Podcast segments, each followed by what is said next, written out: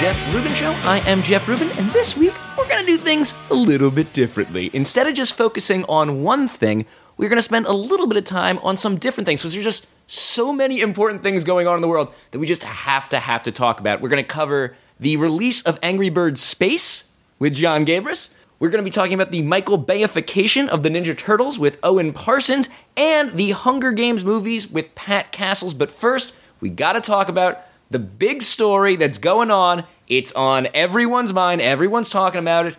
Just finished the world's largest pizza convention, Pizza Expo 2012, and we're going to be talking to the only person you need to talk about these things with, Scott Wiener of Scott's Pizza Tours. Welcome back to the show, Scott. Thank you, Jeffrey Rubin.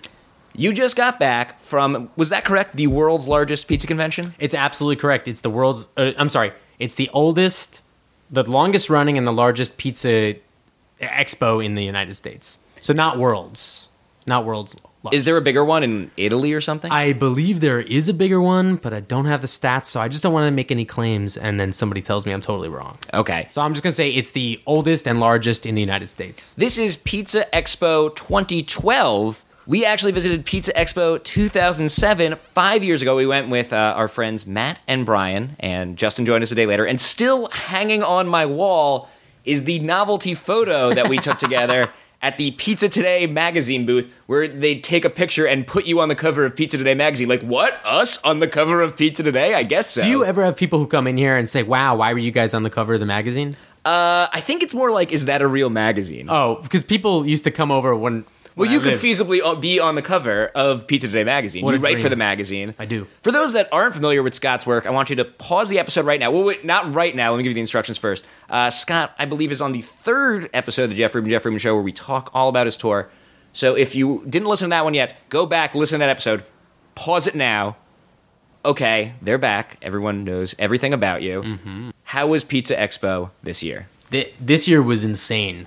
More products, more people showed up, high energy, more uh, competitions, and a Lady Gaga impersonator. Why was the Lady Gaga person Well, there? as everyone who's ever been to the show knows, the second night they have the Rockin' Games, which they call the Rockin' Party and Rockin' Games. I, I think something like that. Which basically what it means is they do all the pizza dough acrobatics, and um, when they're done with that, they have some kind of entertainer come out. And they were teasing everybody on Twitter and on Facebook. Oh, we got a big entertainer coming, and it turned out to be this Lady Gaga impersonator. I bet it is not hard to find a Lady Gaga impersonator in Las Not Vegas. Not hard at all in Las Vegas. What I really remember about the show from when we went a few years ago was that, and this is pre you running a pizza tour. You were not professionally involved in pizza yet. You were just an amateur, an enthusiast. And but it should be noted that was my second pizza convention. I went in 2006 to Atlantic mm. City, and then this 2007 one in Vegas was the second one. I didn't start doing the pizza tours until the spring of 2008. so you and I and our friends went to this pizza expo, and we are not the kind of people that would usually visit Las Vegas. We did no gambling, barely drank. We were there explicitly for the pizza expo. Do you, do you remember what we did? I think the second night it was the Wednesday night. I do know where you're going with this. We were at the New Frontier, which has since been demolished. All God right. rest her soul. Re- R.I.P. And uh, there was like mud wrestling, and I mean, we're human. We're like, oh, we should go see the mud wrestling, but we didn't because a new episode of Lost was on, and we went and we so we went back up to our hotel room and watched the new episode of Lost. I can almost. I think I know which episode of Lost it was. What? It's the one that I believe. It, I believe it was a Locke centric episode, so you can't miss that. You can't miss it. And It's I a good think it was the one with. Uh, we could check the dates and see if I'm wrong. the one with uh, his dad, uh, where his dad is on the island and Ben is like he came out of the magic box or something. Oh, I think that was the episode. weird. So that's what I really remember about PizzaCon. But the second Yeah. thing that I remember about PizzaCon is that it wasn't really. We were the only people there who weren't professionally Look, involved in pizza. look. like it's it's only for pizza manufacturers and sellers. Yeah, it's it's not a convention for fans. It's not like you go there and get like you know It's not autograph from no, it's not Comic Con at all. It's a trade show. So you go there to check out tomato packers and you know cheese companies and you know they have special deals if you order ten thousand pizza boxes from the show floor, all that kind of stuff. But no, we we, we were like the only people there who were not in the pizza business. Which is very difficult for every single other person there to understand. They're yeah, like, well, what because are you doing do you remember we thing? would walk up and they would like look at our badges. They'd be like, "Oh, where are you from? What Scott's Pizza Journal?" And you guys were always saying, "Oh Wait, yeah." we, we said we were from Scott's Pizza Journal, which was at the time, not what was Scott's Pizza It was- Journal? okay, it for those wa- that didn't pause the episode for some reason. Yeah, weird. It was the personal diary that I kept where all I wrote about was every pizzeria that I visited. And this is not a book project you were trying to sell. This is literally a personal diary. this was a personal pizza. diary. It wasn't a blog. It wasn't anything. It literally was one book and in it, my it room. got you and three or four friends into PizzaCon for free. We all got in for free, and it was amazing. It was incredible. So, with that in mind, that it's more of a trade show, what was going on this year? What were the more products on the floor? Well, this year there was a lot of pizza delivery technology, like a lot of bicycles that had pizza storage units on the back that kept the pizzas level, which was kind of cool. Um, uh, electric. Is it like a gyro? Is it like a gyroscope? No, it just kind of had these weird little tiny springs in it. It, it was. It didn't So lo- look all that impressive. So the pizza's got shocks, though. Yeah, That's well, cool. You got to have shocks on your on your pizza, but um, you know that that was a kind of a big thing. I saw. I'll tell you what, there was a lot of. You know, you think pizza and you think Italian food, but the Pizza Expo is really an American pizza industry event. But this year, a ton of Italians. Every year, it's kind of building as Neapolitan pizza has been sweeping the nation with wood-fired ovens and all that jazz.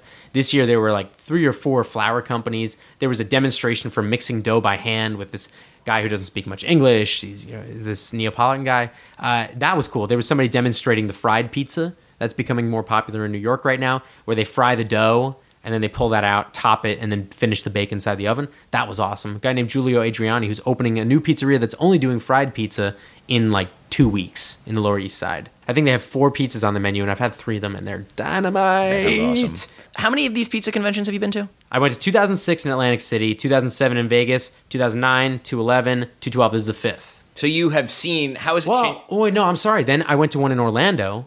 Yeah, and then I have another one coming up in like three weeks. How have you seen it change over the years? Well, Pizza Expo itself, the the it's funny because I started going kind of right before and then during the whole like recession thing, and uh, you started you saw a little hit in the beginning, but then since then the pizza industry is growing massively because you know it's such a recession friendly food in a way. You know you can feed your family for thirty bucks. You get a pizza, you get wings, you get sodas, whatever. Uh, so it's been really massive and pizzeria owners are just loving it right now. So the, the energy level at Pizza Expo was off the charts. This year was incredible. You judge the pizza there, not just for fun as you're eating it. You are an official judge of the pizza there. I am.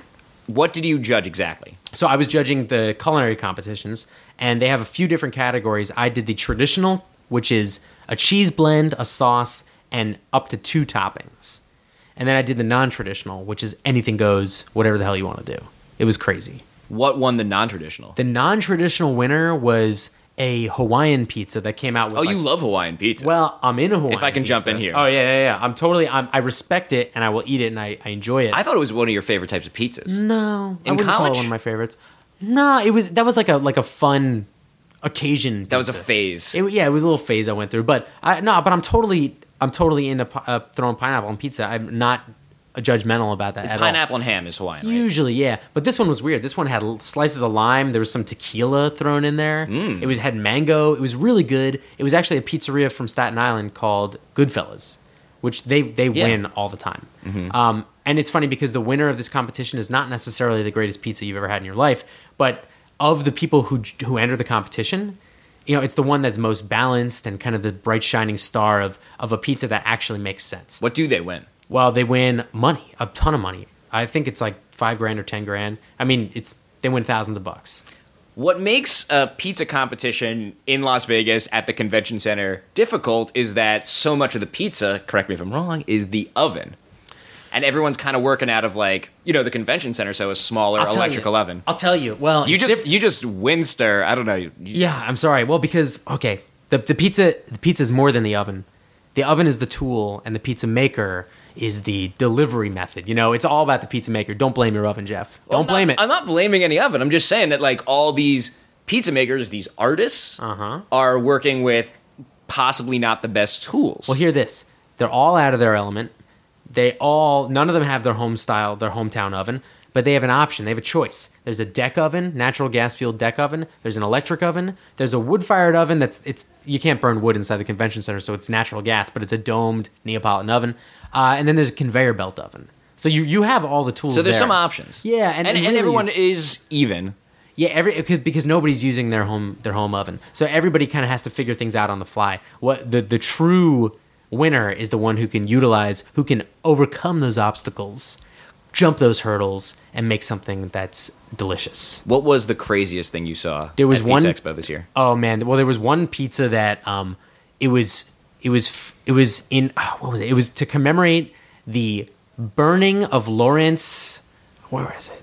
Lawrence I don't I know forgot what- Lawrences who were set on fire. There's a place. There was a place that was set on fire in 1863. It was like a Civil War battle, and the pizza came out. It was a normal looking pizza, but they've carved an entire village out of pepperoni. Wow. Like out of chunk, like not slices of pepperoni, but a chunk of pepperoni. They've carved a village, and they set it on fire. So it was like an art installation. The pizza came out on fire. So no one got to eat the pizza. I ate the pizza. Oh, so they- they put it out at They some put it back. They cut it, but that was the craziest. It was. It was. I just actually I just put up a video of it on the YouTube, on your YouTube my, channel, on the Scott's Pizza Tours YouTube, channel. which channel. is at I, it's you know YouTube slash Scott's Pizza Tours. perfect. It's right there on top. It's awesome.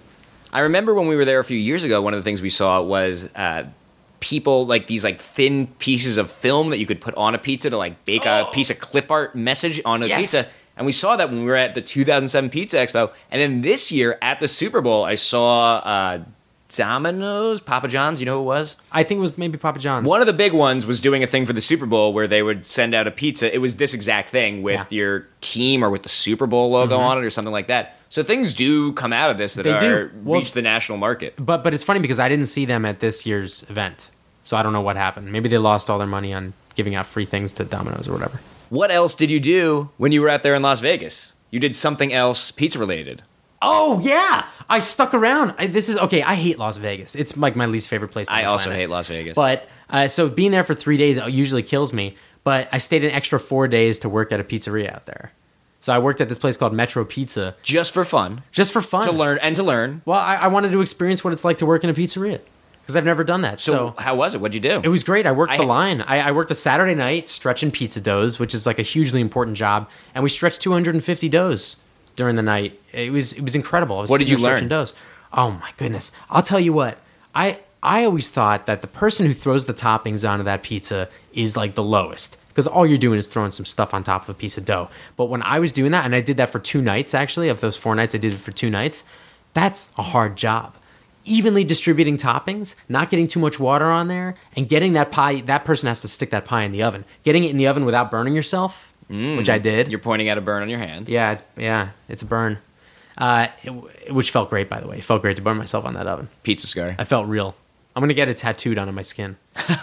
It's like pizza burn on the roof of your mouth, but on your actual skin. Yes, and much worse, I would say. Can we talk about the secret project that you are coming directly from? Uh, I don't, I don't know about that. Okay, we will keep that a secret. Uh, I know we can talk about it with that as long as we don't name names. okay. What is So- what is the intriguing secret project I just brought Okay, up? so part of part of the reason I wanted to work in Vegas was you know I want to work in. So I'm, I'm a pizza lover, you know, a pizza blogger, you know, one of these people who pizzeria owners probably have a love hate relationship with people who pontificate about pizza. I'm sure. I wanted to know what's it like from their side. So I'm going to work in three or four different pizzerias over the course of the next few weeks, maybe months. We'll see how long it happens. And uh, yeah, I just want to get an idea. So that was a family pizzeria in Las Vegas, suburban Las Vegas. I got that done. I just came from an interview at, we'll just call it a large chain pizzeria, um, which I got the job. You got the job. I got the job. Congratulations. Yeah, I go for orientation on Tuesday. So you are and you're delivering pizzas, right? I will be delivering pizzas. That is very exciting. Yes, and you may be doing a ride along with me. I would love to do a ride along. Can we bring the mics on the ride along? Sure. We're gonna talk more about pizza on You that. gotta- That'll be that's gonna be really fun. You got to be legit though. Yeah, well, What do you because mean? I gotta be legit. I got to tell you, I was in the back room of this large chain delivery place, and it was very eerie. I wanted to take everything. Um, I actually do you remember this? I this summer I had an internship, uh, applied for a job at this large pizza chain, and I got it. And I actually went to orientation, but then like something with the hours didn't line up, and I went to orientation, but I never actually did the job. I do remember. I, and It's I, all coming back. I went. I barely remember because I only went for an hour and I never actually did the job. but I went for Weird. Well. I'm gonna I'm gonna follow through where you left off. I'm gonna complete your sentence. The uh, I, I'm really excited, but you know, after that, I want to work at a New York slice shop, work in the slice counter, reheating slices.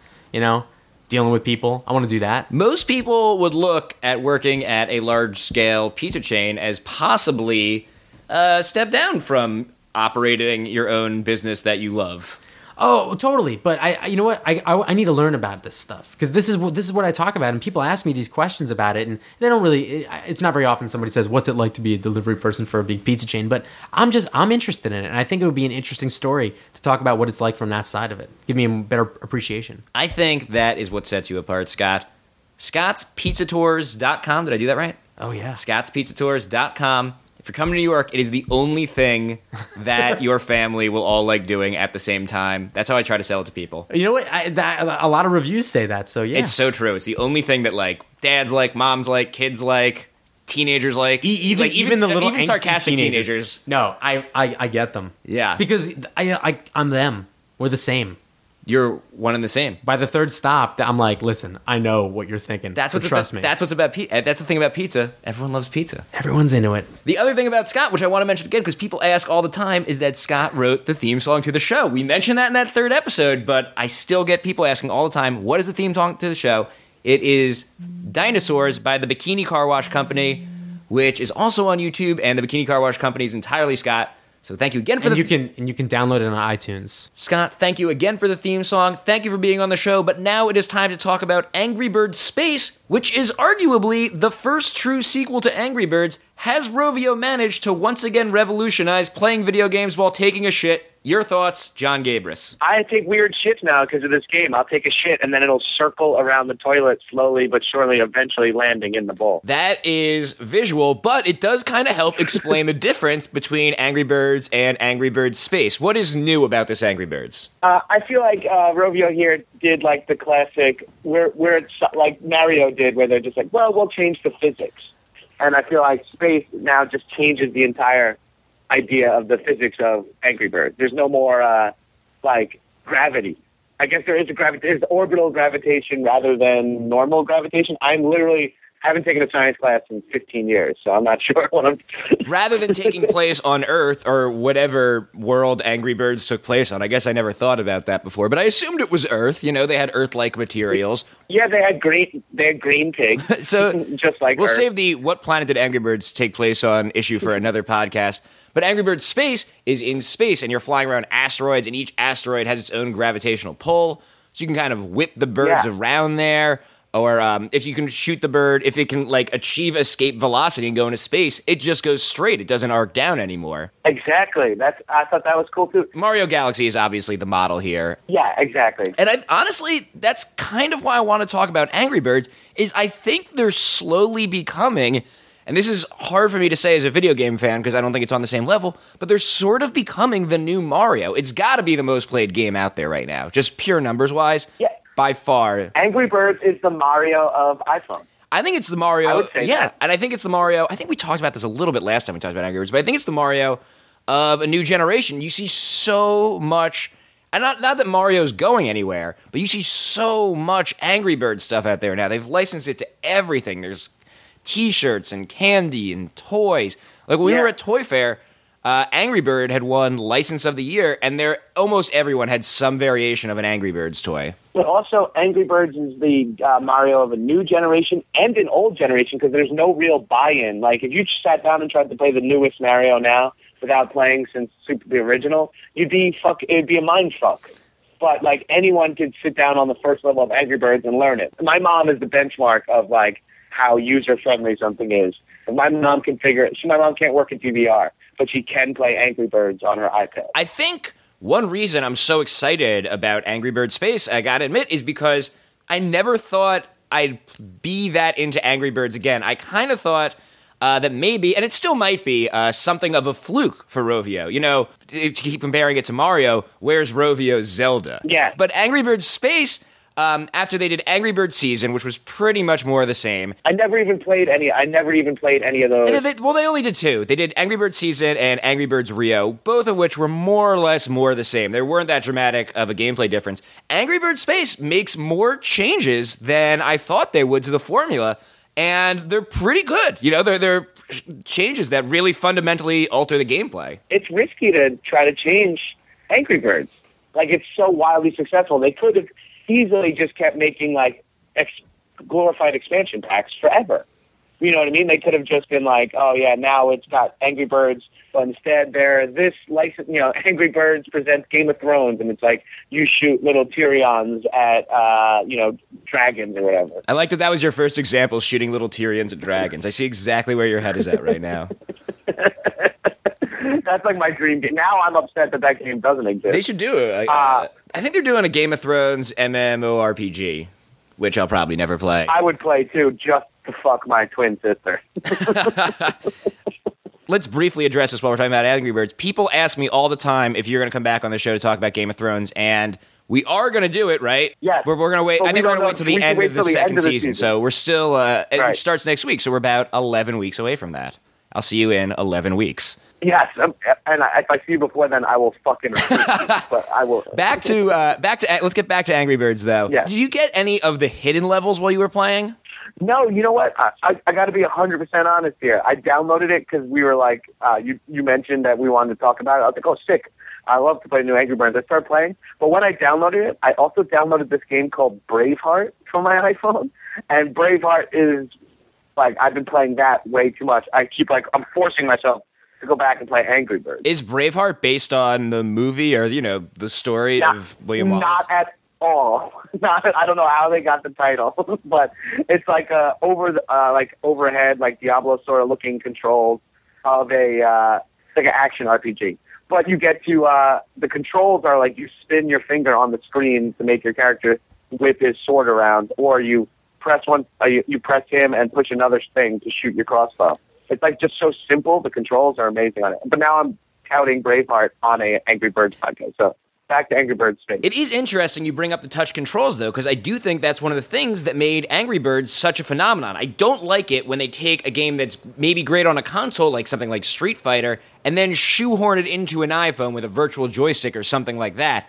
I like games that use this new thing, use the touchscreen, and come up with ways to make it fun with a touchscreen. And I think Angry Birds did that. You know, it got a lot of flack at the time for ripping off, uh, what's it called, Crash the Castle. It still gets slack for ripping off Yeah, Crash I- the Castle and, and other games. But Crash the Castle, the launching mechanism was all timing based, and it wasn't nearly as intuitive. Your mom might, might not have been able to figure it out.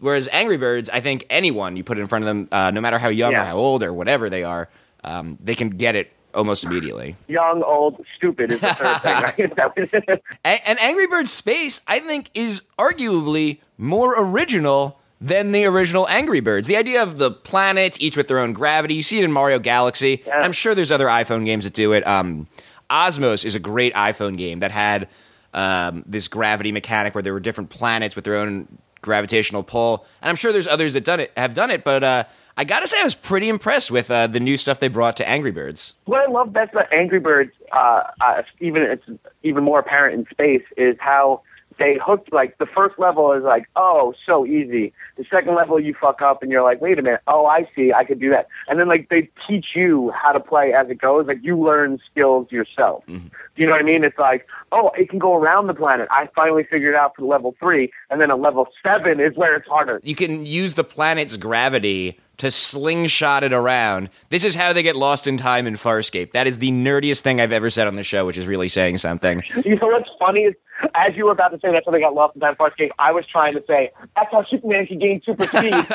so, So this this concept has been used before, and uh, you know it's just a little more complex without fundamentally changing the recipe. Exactly. Do you get three stars on every level? I usually play like that. I usually keep trying until I get three stars. I'm like that's how I started playing and gave up on immediately. And the sc- the scoring seems so arbitrary sometimes. Sometimes, in my opinion, if you kill all the pigs with one bird, that should be an automatic three stars. I agree wholeheartedly, Mr. Rubin. I guess I should say I like to try to get three stars as often as possible. Then I have this imaginary cutoff point where I'm like, let me just get past a few boards. Then I'll go back and play three, and I'll play for three stars. And then I always end up never going back. To Yeah, me stars. too. The thing about Angry Birds, and I think one reason the first one has been as popular as it has been for so long, is that they put out so many levels for free.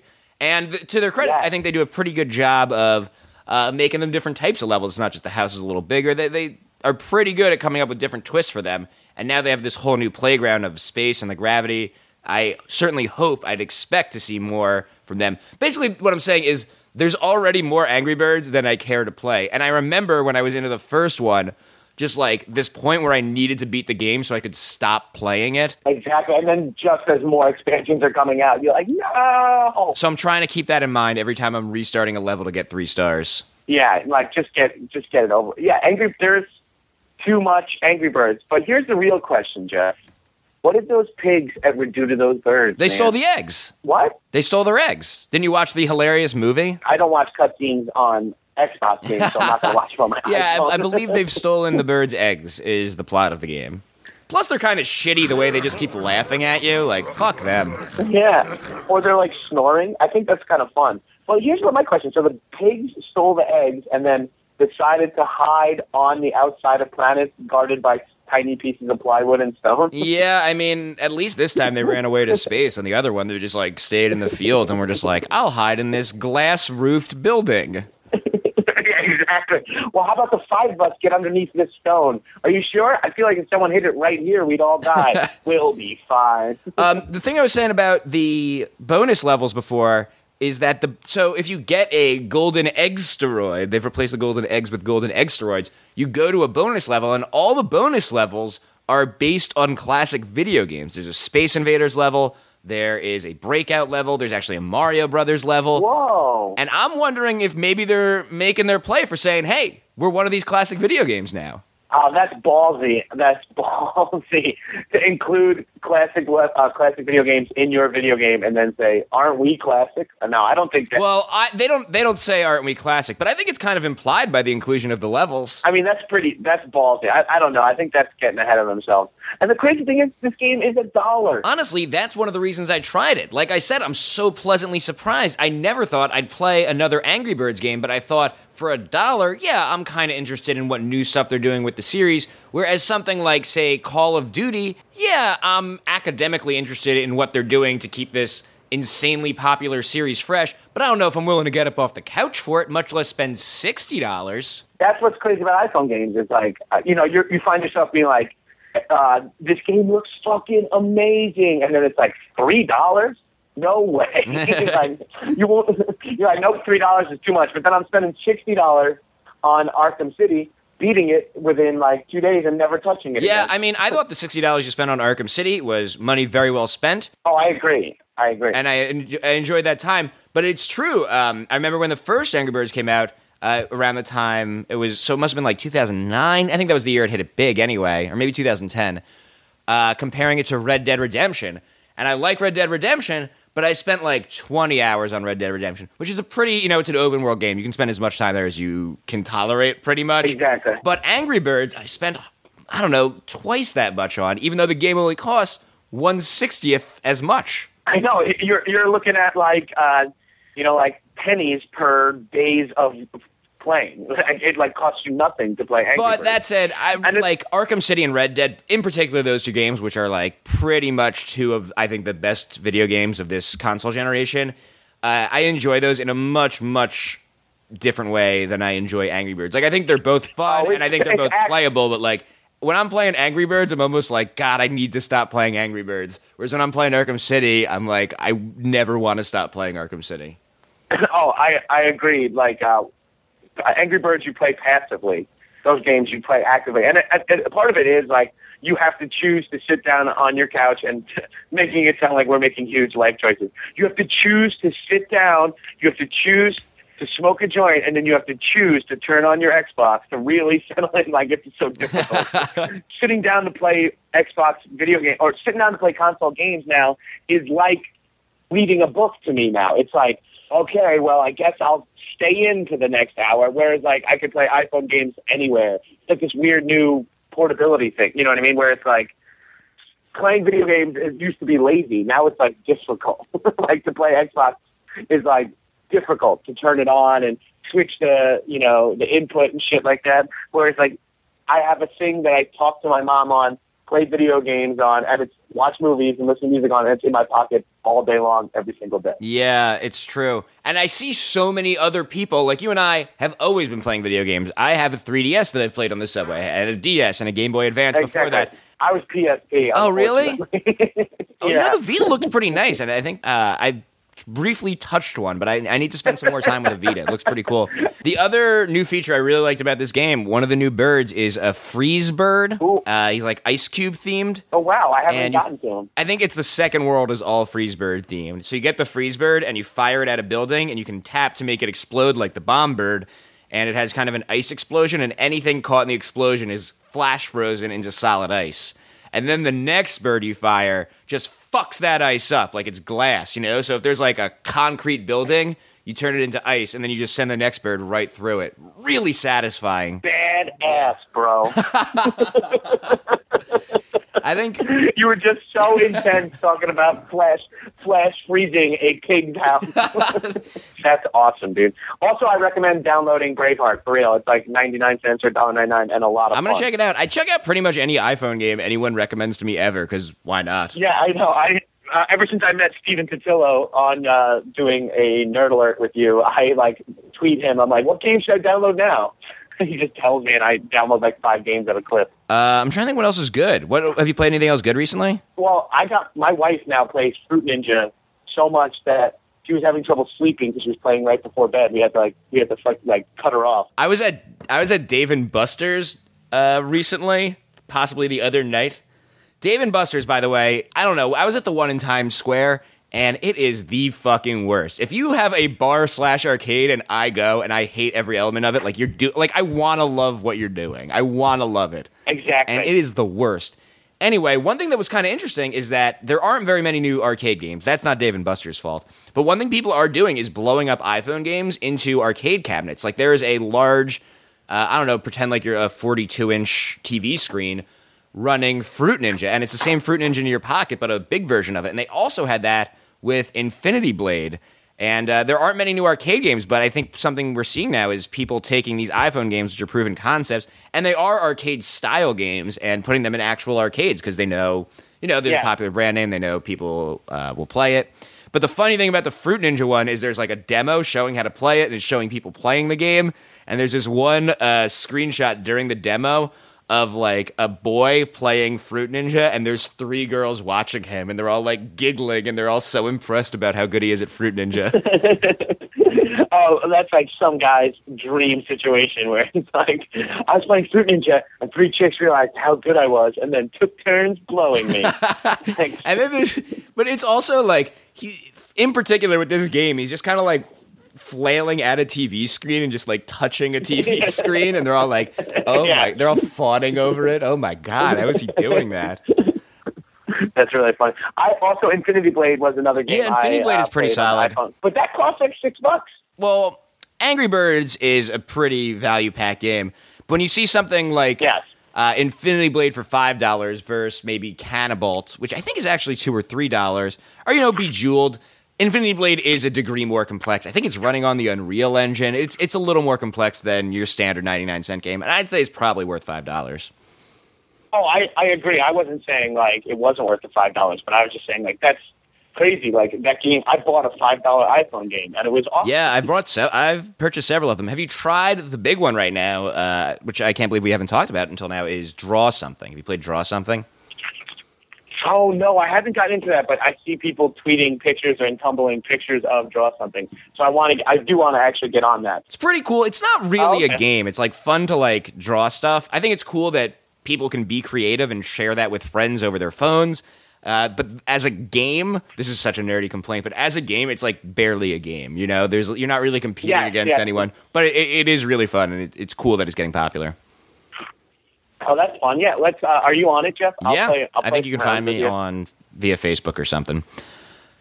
Okay, cool. I'll. I'll I'm the worst at drawing, but I love watching other people draw. Oh, I'm awful at drawing. I, and I was an art minor in college, and I can't draw. Well, wait do you try, wait do you try drawing with your fingers on an iPhone? yeah, I can't. Oh, I'm so excited. Jon, is the substitute coming Uh, back soon? Yes, I think April 16th is our premiere date, uh, and we'll be on at 7 p.m. So uh, the grown-ups that listen to this podcast might actually be able to check it What out. What was the problem? Was last time it was on like after school?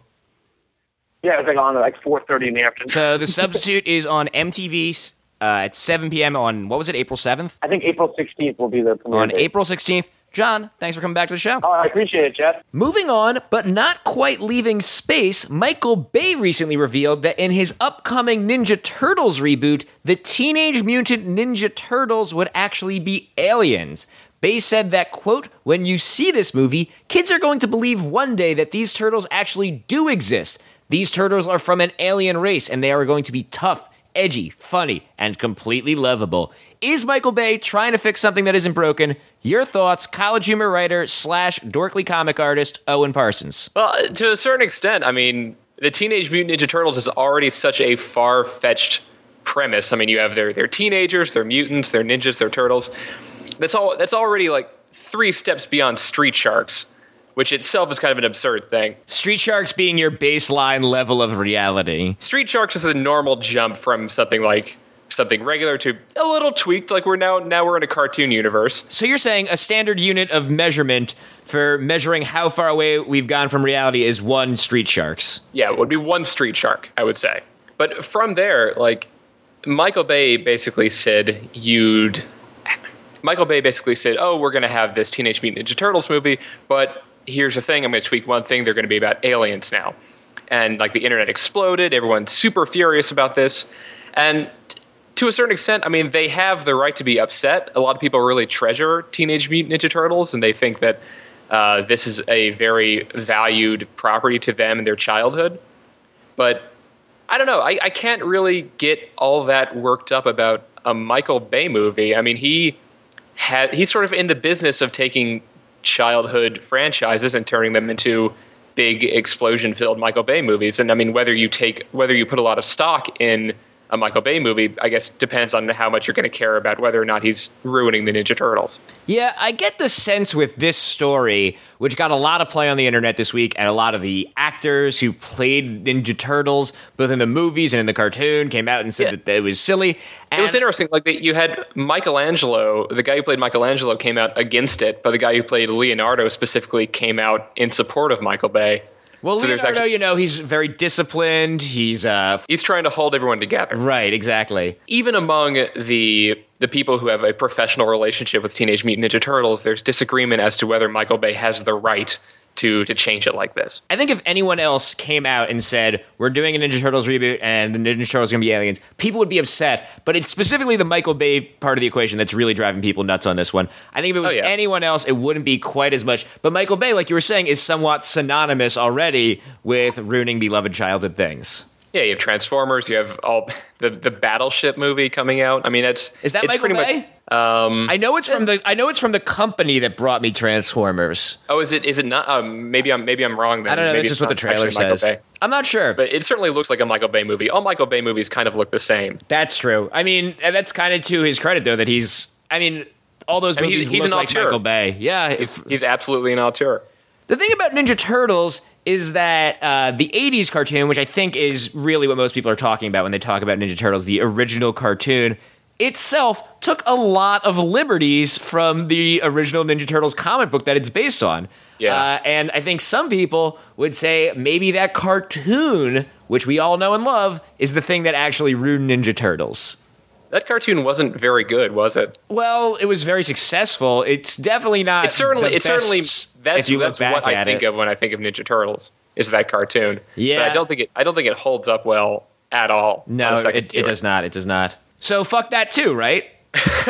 I mean, it's kind of a big thing you're talking about on the internet now is that fans feel some ownership of a franchise, and you're sort of feeling that with the, all the Mass Effect three ending stuff that's going on right now, and everything else. Is that when a creator, or in this case Michael Bay, uh, takes a weird turn with uh, a franchise that a lot of people love, they feel like personally betrayed. Like they feel like their their childhood is retroactively lessened by this creative decision. And I just I I understand why they might feel like that, but I guess I myself I don't understand why you can't just say, "Oh, yeah, Michael Bay's doing whatever he wants." I never even saw. There was already a Ninja Turtles movie that I didn't see. I can keep not seeing Ninja Turtles movies. Which one didn't you see? The CG one from like 2007 or so. Oh, T- TMNT, the one that was just the acronym. was that good? Yeah, I, didn't see it either. Actually, I, I I think thought many about people it. did. And you know what? That was fine. We still remember the 80s cartoon and we still have fond memories of it. And from what I remember, like that TMNT, that movie took some liberties. Like there were there were robots in it. There were there was like an ancient prophecy or something. It wasn't just the the turtles fighting Shredder or whatever. And I mean, you you also have that that they had that Ninja Turtles: The Next Mutation TV series with uh, the fifth, the female Ninja Turtle, Venus, de Venus, Milo. which I recently someone pointed out on the internet that she she's a lady turtle. Her name's Venus, and Yes. she has somewhat of a feminine body. She kind of has boobs, even though turtles aren't mammals.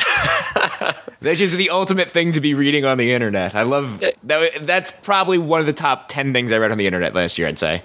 Yeah, it was it was kind of a weird thing, and, and that was universally hated. I mean, I think the creators even now say like, okay, that didn't happen. Let's all just pretend like the TV series was never a thing. There was a cartoon uh, around 2004 or five that was pretty good, a reboot of it that I, I did watch a lot of and I did enjoy. Yeah, it's strange. Like Teenage Mutant Ninja Turtles exists in reboots exclusively. All the the only time you ever hear about it is once every four or five years when like a new rebooted TV series or a new um, film project comes out, and it's it's just kind of a different thing. I am so glad that this came up because it finally gives me a chance to talk on the record about Turtles Forever, which I watched.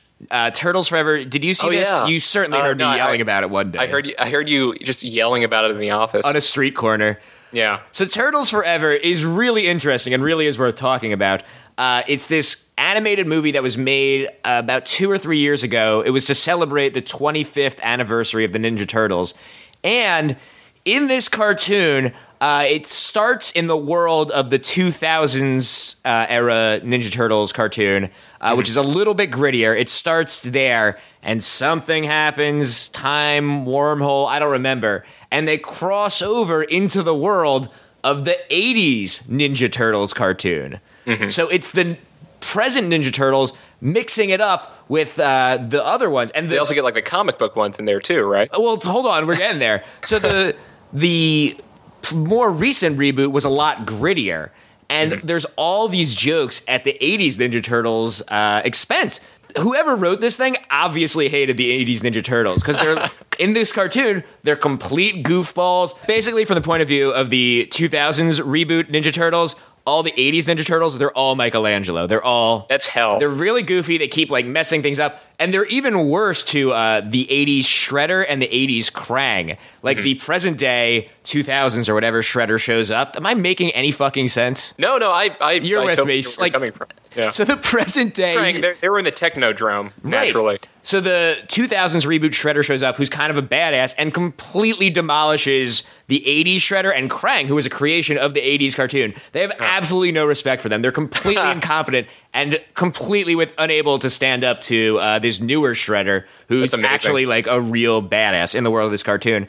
And then here's where it gets really crazy. God, if anyone's still listening, uh, they, they uh, it ends with Shredder recognizing that there's some sort of turtles multiverse, and he's in this room, and there's videos of all these turtle reboots. You see the live action movies, the cartoon, the video games, and he's like, the turtles exist in all these different dimensions, and they're showing all these different tur- like there's like a turtles anime. Then you have Shredder speaking to the architect, who tells you know that he's the he's the 14th Shredder in a line of Shredders that all end in the same way. Well, Shredder says he, I have to destroy the world that created these turtles. I have to go to the original world. And I was watching this and I was like, I think Shredder just threatened me. He's- I don't think I've re- ever watched anything else where the villain was threatening to destroy you, the viewer's universe. No, he's pointing out of the TV saying he wants your blood. it was some very layered, like layers of reality thing. And then in the end, they do cross over with the comic book version, and it's really cool because it's black and white, and they were even grittier than the 2000s version.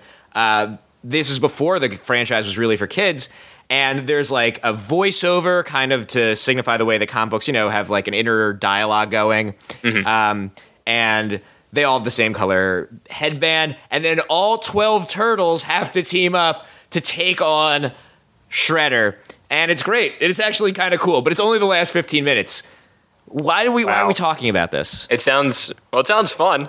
Sounds exciting. I guess the thing about it is that in the history of all these different versions of Turtles, the comic book, the cartoon, uh, the movies, the 80s one, which is really the thing we all know and love, it's really not that precious, and it's even that isn't that great, so maybe people should relax about this. Yeah, I mean, I mean, telling the internet to relax about anything is sort of a fool's errand. But I think Michael Bay knows exactly what he's doing. I mean, maybe not in a creative sense, but in a No, you're right, let- though. In a in a let's get everyone on the internet talking about my new Ninja Turtles movie sense. I'll probably see it because I'm an idiot, but I don't know. Maybe it'll be good. You know, uh, people complain that there aren't enough new ideas. Maybe there'll be something interesting about this. Maybe. That's true. I mean, everyone complains about there not being any originality in movies, and that even like the sh- this the, the smallest shred of originality in this very very retread franchise is enough to get everyone super angry about it. And with that, we arrive at the Hunger Games, which, with all due respect to John Carter, is probably the year's first blockbuster. We are going to get a little bit spoilery about the first book and the first movie of the Hunger Games because, I mean, come on, everyone cool has read it at this point, right? What did you think about the first movie? College humor writer, Pat Cassels. Um, I thought it was okay. I thought it was okay. I thought it was. I thought it was had a really really cool style, uh, a really cool kind of tone in the first half. Um, I was You were very excited about it when we did our 2012 movie preview episode with Ben and we Yeah. talked about the Hunger Games. You were very excited about this film. You sound a little disappointed. I guess I, I am a little disappointed. Um, I think just in these, once she actually gets to the Hunger Games, it becomes a somewhat more traditional action movie. I just feel like it didn't totally hit the themes of the book that I were, that I was really moved by, in term, like the so, the sort of dystopian future. Like I never really got a a very good feeling for it, which is kind of, you know, it wasn't like I don't know. I mean, I, I the one review I did read compared it to RoboCop a little bit, and like Oh, yeah, that I, makes ki- sense. I wanted more of that. I wanted more, a, a better look at this sort of. That was the AV World. Club review, right? Yes. Which I also read, which is a great comparison because both RoboCop and Starship Troopers, uh, Paul Verhoeven movies, have the thing about using the news to like comment and kind of get you through the movie, and the news is used very satirically in both them and uh, in this movie. Definitely. Um, and I thought, I mean, I did think, I, I do want to, there's a lot in the movie to be impressed by. I think, like, the the world of District 12 was really a cool. I've never really seen that world on on camera. The world of the Capitol. I kind of wanted more of that. You know, like I mean, I think I think it will definitely. That's just like a weird thing to predict or whatever. But you know, it's got like it will probably get like an Oscar nomination for like best costumes for all those Capitol. That whole look of the Capitol was very cool. I like the movie too, and I'm a little reserved about it also. But the problems that you had with it weren't necessarily problems that I had. Like, uh, I thought you got a pretty good sense of District 12 and that scene where they showed the propaganda movie and just the reaping in general. Like, I thought that scene was uh, very economic about, even though there wasn't a lot in it, you got a sense of like that there this how the people felt about the Hunger Games and Yeah. you know and that they were being held down. I thought that was in there. And the movie overall, because the book is told so squarely from Katniss's perspective, I thought the movie actually had a little bit more of seeing what was going on in the world and seeing the news and all the you know Yeah. uh, the pieces that weren't. Or you get to see what Gale is doing during the games very briefly. Yeah, but, yeah, that's true. I, I thought the Gale stuff, that the Gale Peeta Katniss love triangle.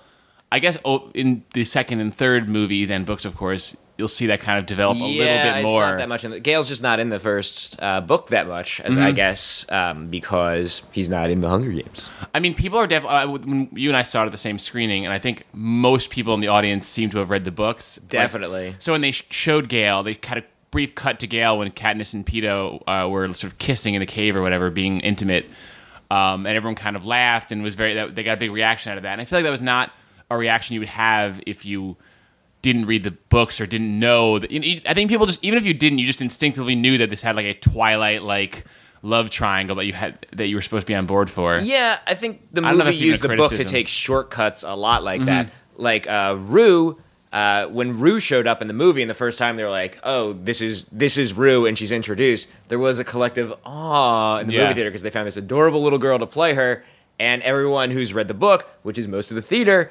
uh, you know, we'd seen it, we saw an early screening of it, so everyone was very excited about it. and Everyone had read the books, and. Uh, she so there's this awe, and that's because everyone kind of knows what's coming. And I talked to someone, our friend Vinny, who uh, didn't read the books, and he was saying that like that Katniss ruse stuff uh, you know, she kind of takes on a mothership role and it's, role, and it's kind of glazed over. He's like, that that happened kind of quickly, and I didn't follow it, and that didn't even occur to me Yeah. because I had read the book. Like that story isn't that well developed in the movie. But if you've read the book, like it's you can fill in the pieces that aren't there. You can fill in a little bit of what Katniss is feeling Mm-hmm. and how she's missing her sister. And I think that was just a, my problem with the movie, which is a very, very good movie. It's probably the best Hunger Games movie anyone could have ever made. I, yeah, I mean, yeah, go on. And uh, but I- it's I and could have made a better one. I'm just kidding. we must have talked about. We did a whole episode about translating books to movies uh, with DC Pierson. Sure. And I, I feel like this must have been covered somewhere in there. But I, I'm never that excited when the movie adaptation is a completely straight Right. retelling to the detail of what's in the book. Like the Harry Potter movies are this too. Obviously, the Harry Potter movies are all really good. Again, probably the best Harry Potter movies you can make. But after reading the book, just seeing the story I know played out on screen, just visualize, just getting those greatest hits of it, never really excites me that much. It's just hard to get excited about that. Uh, as its own thing, and I felt that way watching the Hunger Games. I was like, "Yep, this is the book I read," but I didn't get ex- that excited about it as a movie. Yeah, I mean, I think I liked it. it- There's things about it I liked more than the Harry Potter movies. I mean, I like how it's sort of Harry Potter. You know, he it's it has this whole tone of he is he is an outsider coming to this world. So that's how they that's how the books and the movie get around explaining all these magical things. Where it's like, well, why, what's this? And like, well, Harry, this is a Yeah, yeah, yeah. jumping bird or something. Uh, clearly, I haven't read the books, but um, whereas this, you're just kind of thrown into the world, and you have to sort of like learn as it happens. So I thought that aspect was very cool. Which is, but I thought uh, that scene. I mean, you pointed out the scene with the um, with the with the reaping. I thought that was possibly the best scene in the movie. Yeah, maybe. um, because it was sort of done in a very. There was some real choices there. There was no music in it. It was very creepy. Very like you know, I wanted more of that kind of tone happening in the movie. I think all my favorite scenes in the movie, the stuff I really liked, is the stuff that they expanded on, which is not that much. Uh, they didn't add that much, but the things they did add, I really liked. Like I like seeing Seneca, who's the games master, Yeah. talking to uh, the president. Uh, I liked, and I don't remember if this is in the book because I read them a few months ago now. But Haymitch uh, talks to Seneca, and he's like, "You you have to give people something to root for," and that's why they make the very sudden rule change uh, that there can now be two winners of the Hunger Games, which is this important moment. And uh, I think in the book, as I recall, that's like a little more sudden and a little more unplanned. Whereas here, you get to see exactly how that came to be. And I Uh-huh. think maybe you get it a little later in the book. I'm Yeah, not I think sure. I think Kat, you know it's all from Katniss's. So I, I liked all her- those scenes yeah. a lot. And one more, real Yeah, quick. ahead. um, really, at the end of the movie, uh, the scene with Seneca and the Nightlock, I think again is something that is maybe described in the book, but it's actually seeing it as a scene as at the end of the movie. I thought really worked Yeah, I really thought- nicely. I- I so all these good. parts that weren't in the book, I thought were really cool. And the book's so popular that you ha- like you can't make too many of those. Like they're, they they were obviously very Mm-hmm. obligated. I don't begrudge them for sticking so closely to the book. It's just uh, kind of boring. Yeah, I mean, I, I think I agree with you that the stuff uh, in District 12 and the Capitol was the, my favorite stuff in the books. I, I love dystopian futures, and we've mentioned RoboCop, and you know, ninety percent of Paul Verhoeven's work is set in like in a Kind of John Carpenter. John Carpenter as well, yeah. I think I thought it had elements of that, and there was a really cool choice of director. It was Gary Ross who made Pleasantville, which is another kind of movie that is like surprisingly subversive and dark, especially in its second half. I don't know if you've seen it or not. Yeah, oh, yeah. You know, it gets it gets uh, it's the, if you watch the trailer, it's marketed completely as this like goofy like we're trapped in the TV world movie, and then the second half it becomes like they're burning books and there's like Nazi or fascist undertones to the whole thing. I, thought, I thought it was very cool. So in that, and, and so in, in he's a sort of, and you know that it has a the colors, I don't know, color scheme or whatever. There's a sort of tonal similarity to the two movies. I feel like. So I thought, I mean, I thought it was great. I just thought you know the. the the look of it was very cool. I don't know. I, it's weird to praise the look of a movie as opposed to, but you know, the, the look is very connected. I think to, in this case to like Well, the and story is already laid out by the book, so the look is what the movie has Mm-hmm. added, and I thought they did a great job. We're being a little down, and I think we both enjoyed the movie. I think it's a good movie. I'm like I'm still pressed. I told you before, like I haven't read any. Re- I like to read read a lot of reviews after I see a movie, just trying to like not that not that I need not, not that I need to be told what to think, but I always find it helps just kind of like think clarify your own thoughts on the movie. Mm-hmm. And in this case, I haven't done it yet. Uh, so this is I think you're getting kind of a raw, unprocessed. and we saw the movie. This is, but we saw the movie two days ago now. I know, I know. so I- this is we didn't just walk away from it. no, no. I I don't really have an excuse to not have. I mean, you can firmer you can think about it for a few days before you declare your feelings on the movie forever. I think I- what I did you like about the movie? What did you like about it? Um, oh, I thought um, I thought um, uh, Jennifer Lawrence Yeah. was a great cast, and it's kind of um, uh, it's amazing that it's such uh, like a movie movie serendipity that Winter's Bone happened a year ago because like who else would you have gotten if she didn't come into existence? I mean, she, she basically broke out with that movie Winter's Bone la- a year and a half ago, a year ago, and it's the it that is Katniss. She was essentially playing Katniss in that movie, like a, a darker version, a realer version, but she was a a girl who was taking care of her sister, who lived in the woods, who like hunted food, who was a tough badass, you know, like, and it was just so perfect, Self sufficient. self sufficient. Um, that great. Winter's Bone is an awesome movie. You should see. I think if you like the Hunger Games, you'd probably really like W- Winter's Bone. I still haven't seen Winter's Bone. I- It's, it's been on my list for a while. I gotta check it out. John Hawkes. I know you're a John Hawkes fan. Yeah, you like I- you some John Hawkes. I do. I like pretty much anyone from Deadwood in anything. And uh, there was someone from Deadwood in this. Paula Malcolmson showed up for a second. Who's Uh, he? She is sorry. um, Trixie from Deadwood, and she was Katniss's mom in this. oh, that's right. You did look familiar. Wow. there were a lot of wow. adult like this. This is the kind of movie where the, the budget was so large that like pretty much any speaking part was filled out by an overqualified actor. Like Paula Malcolmson's amazing, and she's like, I, she's like a ringer. She just has like three lines in this movie. But they got the best, you know. They they got, they hired someone completely overqualified for it. Stanley Tucci's another one. Yeah. um, Stanley Woody. Woody Harrelson, Elizabeth Banks, and they're all great in the movie. And it's it's just like it's fun. All the adults are great in the movie. Is what I'm saying too. Yeah, yeah. Um, A lot of fun little adult parts.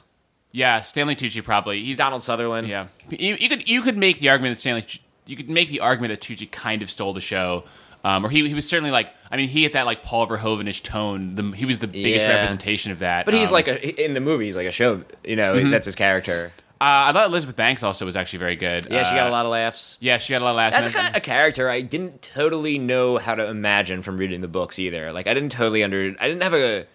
That's not how I imagined Effie. Like it was a little more ridiculous than I think I imagined when I was reading the book. Yeah, I mean, I, I do. That, I'm, I'm kind of excited for the second movie because I would love to see. I feel like maybe in the second movie they'll be able to explore some of the themes that I. I feel like such a. I feel like such Well, I think what you like, but what you like is like the larger sci-fi world, and they do get more into that in the second and third books. Yeah. uh, and I, I they they hinted it a little bit in this one. I find Effie to be a very complex character because she is sort of she's she's raised in the Capitol. She's sort of the representation of like everything that's kind of ugly and bad about this world. But then she's at the same time, you know, she has like a good heart. So Yeah, that's like- that's fun to see play out. Yeah, they didn't. You know what they didn't have? They mentioned cutting out the tongues, but they didn't have the. Oh yeah, What is it? The I uh, don't- affix or something? I, I think you, s- I remember seeing one silent.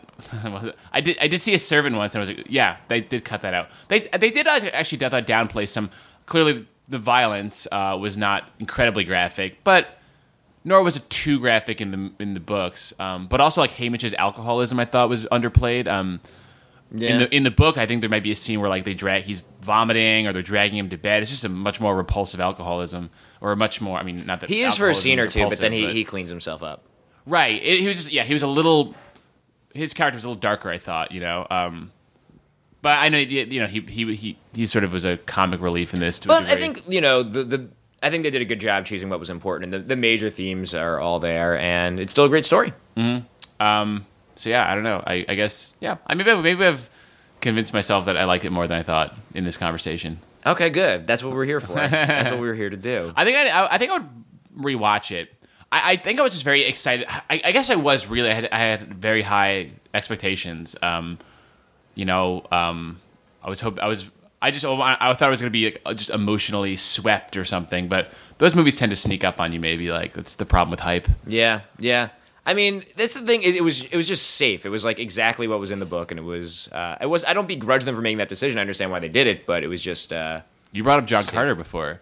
Yeah. What did you think? So I went back to the episode we recorded with Ben, uh, where we were looking forward to all the films of the year, and I actually listened to the brief segment where we talked Yeah. about the Hunger Games to see if there was like something we said that was maybe very true or very untrue. Obviously, we I chose not to include anything from it. We're already here, but it, that episode's really embarrassing because two of the movies I'm really excited about, and this is just two or three months ago. Uh, was Ghost Rider: Spirit of Vengeance, which I saw and was atrocious. I saw with you, yeah. Uh, that was really bad. And uh, what was And the John? And Carter. John Carter, which I was also not Not not, not, a huge fan of. Yeah. So I was just I was not doing too good with movies, but I actually saw this, and I I did like this overall. Uh, you know, it's enjoyable. And Twenty One Jump Street I saw this week too, which was excellent. Really, really funny. Uh, well, you know, you, Talk about a pleasant. Talk about like being surprised by a movie. That that's something certainly was not on my radar at the beginning of the year. Like when is that Twenty One Jump Street movie coming out? And it's really really good. Yeah, I've heard. I've heard it's good. I've heard it's like a good high school movie too. Like how it sort of gets to some. Yeah, it has like a good take on 21 Jump Street, like, you know, the basic premise. It Yeah. has like a pretty good take on that and like it has it has a few clever ideas and things to say and it's uh it's the kind of thing that's not as good for this podcast cuz it's just like a little there's no space monsters or sci-fi Oh, totally, premises, but uh it, it it's really worth seeing. Cool. Uh, I don't know how do we take this out? I feel like we came to this like really lukewarm place where we're like, yeah, some things are okay and some things are bad. Oh, is- with the movie? This yeah, yeah. We got this is the end of the episode. We've had so many people, so many friends talked about so much. We got to we got to really bring this home here. Do I go back to the Hunger Games, or what are you looking for? What, what other movies are you looking forward to this year? You, God. you're two for two right now. You gotta you, what- what- put your put your. Well, Avengers is, seems like a safe bet. Avengers is Oh, sure. probably the next thing I'm really excited about. You know what else looks good is the um, what's that movie? I can't remember the Oh, name of it. Where the, it's like an action movie and it's Japanese or Oh, like the it has a weird name. It's like the right colon like re- retribution or something. where they're taking down the. This is bad too. I can't even remember the name of the movie I want to see. I will tell. I, I did recently see the I, the Dark Knight, the Dark Knight Rises trailer, the new one, and I, I thought it was amazing. Like I thought it, I I think Avengers and Dark Knight are probably. It's hard to imagine they're not both going to be really good in different ways. But uh, and I had some nitpicky things with the I, I just I, I don't even just you know I mean, me and superhero movies. I'm I'm not hundred percent on board for, Yeah. for superhero movies. As like I think the Hunger Games is more my wheelhouse because it's a little more believable, for lack of a better word, or it's more I don't know. It's just it's not a superhero a movie. yeah. Uh, it's sci-fi.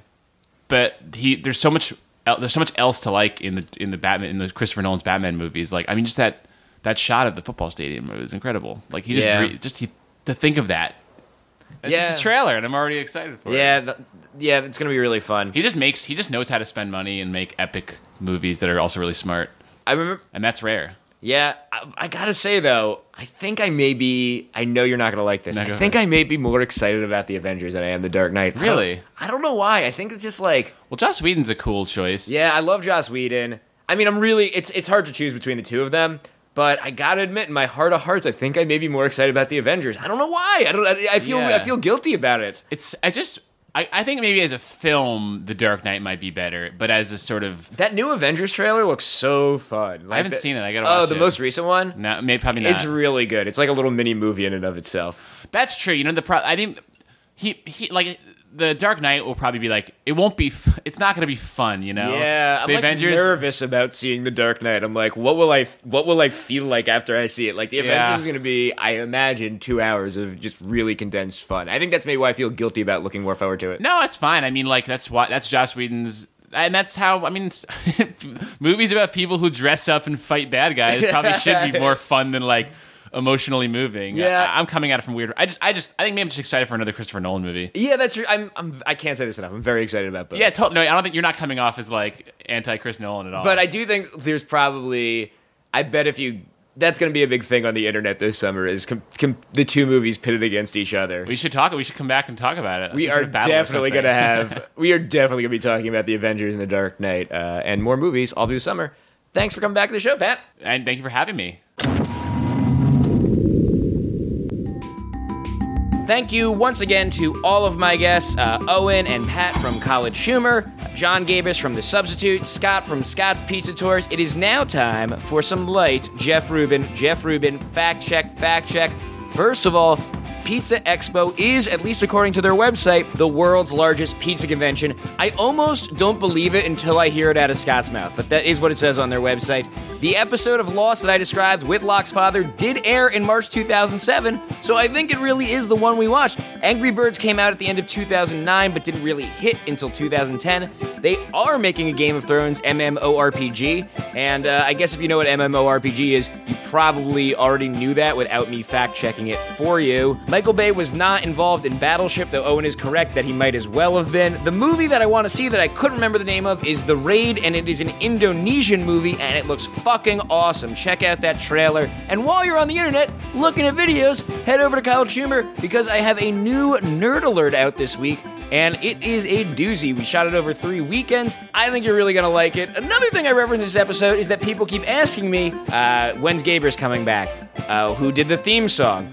Are you doing another Breaking Bad episode? I didn't ask Pat that when he was there, but that is something we get a lot of. If you want to ask me questions, uh, you don't have to wait until I answer them here. You can hit me up on Twitter at Jeff Rubin Show, uh, on my Facebook fan page, at Tumblr at JeffRubin, and YouTube.com slash Jeff Rubin, Jeff Rubin. And hey, I wouldn't hate it if you left an iTunes review. I'm not gonna beg. I'm not gonna beg. I've got too much pride for that. But if you did it, yeah, you know what? I'd appreciate it. But even if you don't, we can still be friends. I'll see you again on Tuesday. Bye.